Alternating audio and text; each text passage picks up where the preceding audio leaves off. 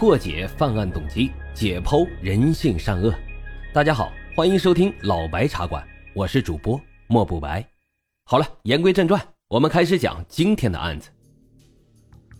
咱们今天啊，要讲一个新加坡建国史上发生的最惨绝人寰的案子，这就是著名的赖莲慈驱魔案。二零一二年三月三十号，新加坡玉廊西六十五街第六百三十三座祖屋十四楼，塔罗德呢是这里的住客之一。这一天呀，他像往常一样在自个儿房间里面休息，忽然这旁边浴室里面传出来奇怪的声音。起初呢，他并没有怎么在意，但是三个小时过去了，这奇怪的声音仍然还在从浴室里面传出来。他感觉到事情有些不对劲，走近一看，才发现是自己的舍友加布里正在给未婚妻洗澡。他不禁就有些奇怪，这什么澡啊，要洗上三个多小时？在门口站了一会儿，却听到他的未婚妻一直发出痛苦的呻吟声，而自己的室友呢，也在哼哼唧唧的说着什么。他担心两人发生什么争执，害怕女生受到伤害，便上前敲门询问了情况。但却没有得到回应。过了一会儿，门打开了，自己的室友加布里和未婚妻走了出来。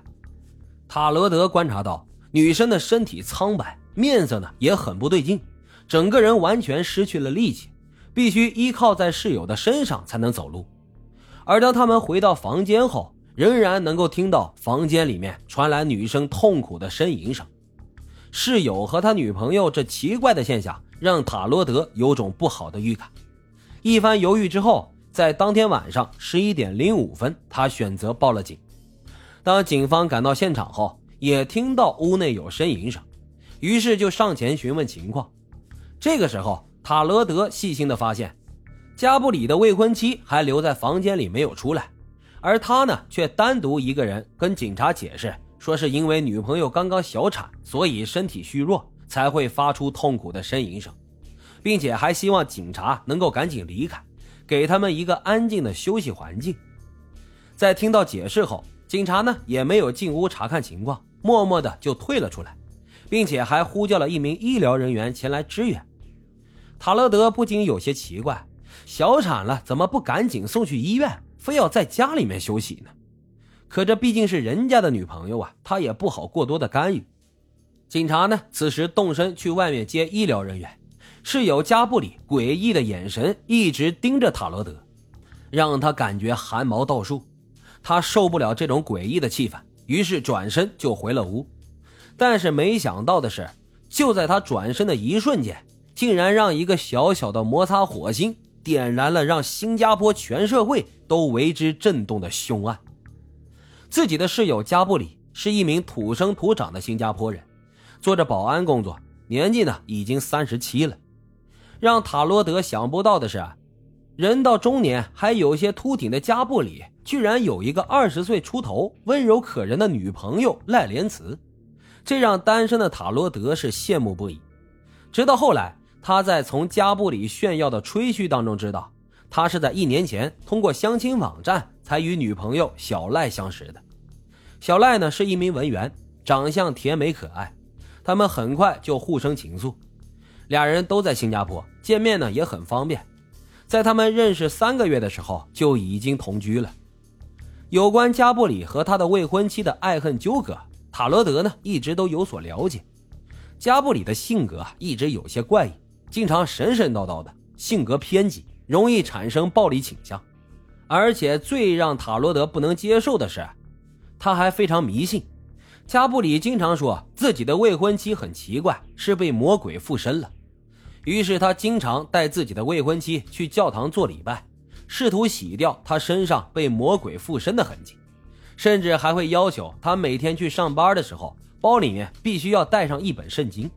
塔罗德无法理解小赖究竟是怎么忍受这种情况的，甚至还准备和加布里谈婚论嫁。他本以为这些都是生活当中琐碎的小事，但是没想到后面居然会酿成这样的惨案。第二天一大早，警察叫来救护人员进行支援。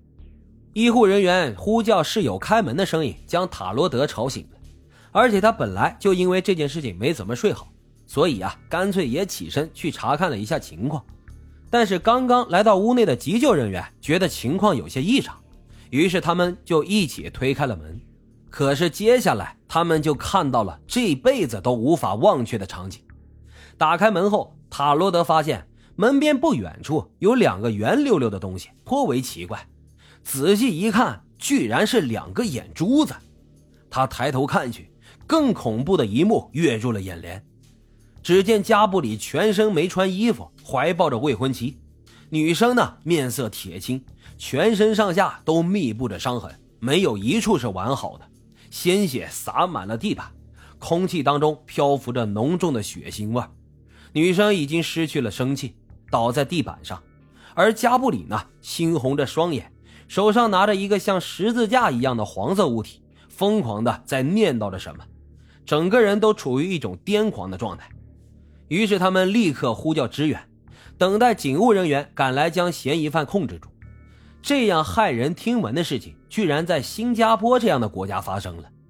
警察出警的速度很快，一大批警员赶到了现场。而被害者的双眼就在他们等待的这段时间内被加布里扔出了窗外，而他整个人都散发着一种疯狂而又残忍的气息。他跪在自己未婚妻的身体前，大声地吟唱着圣经的诗歌，手中那个像十字架一样的黄色物体被他高高举在头顶，仿佛是在完成某种神秘的洗礼仪式，嘴里还振振有词：“快让我的未婚妻回来。”而遇害者的惨状呢，更是让场上最富有经验的法医都震惊不已。只见赖莲慈的头发上缠绕着很多被掰弯的金属汤匙，这很有可能是加布里用来伤害他的工具。而现场呢，还发现了很多类似的工具，包括开罐器，甚至还有剪刀、锤子、园艺剪等等等等。赖莲慈脚腕上那个深深的伤痕表明。加布里在之前甚至尝试着把未婚妻的右脚给砍掉，最伤亡惨重的是他的颈部，上面有很多很深的伤痕。